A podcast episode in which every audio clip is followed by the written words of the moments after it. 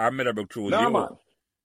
Nah, man. Meadowbrook chose me, man. Um, you know, I hope we can even bring some even change to all of them something there, because they're, back in them time, they them used to print your name in the Gleaner. Mm-hmm. You know, who pass and tell you which school they are going, all of them thing there.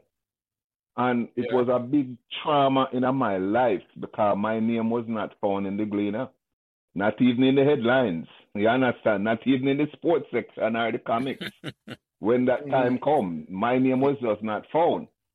And I was I was thinking all type type of thing, you know, me have to go uh junior secondary and um so remember to like, share and subscribe these Meadowbrook Memories podcasts, so neither you nor your friends will miss another memorable conversation. Thanks.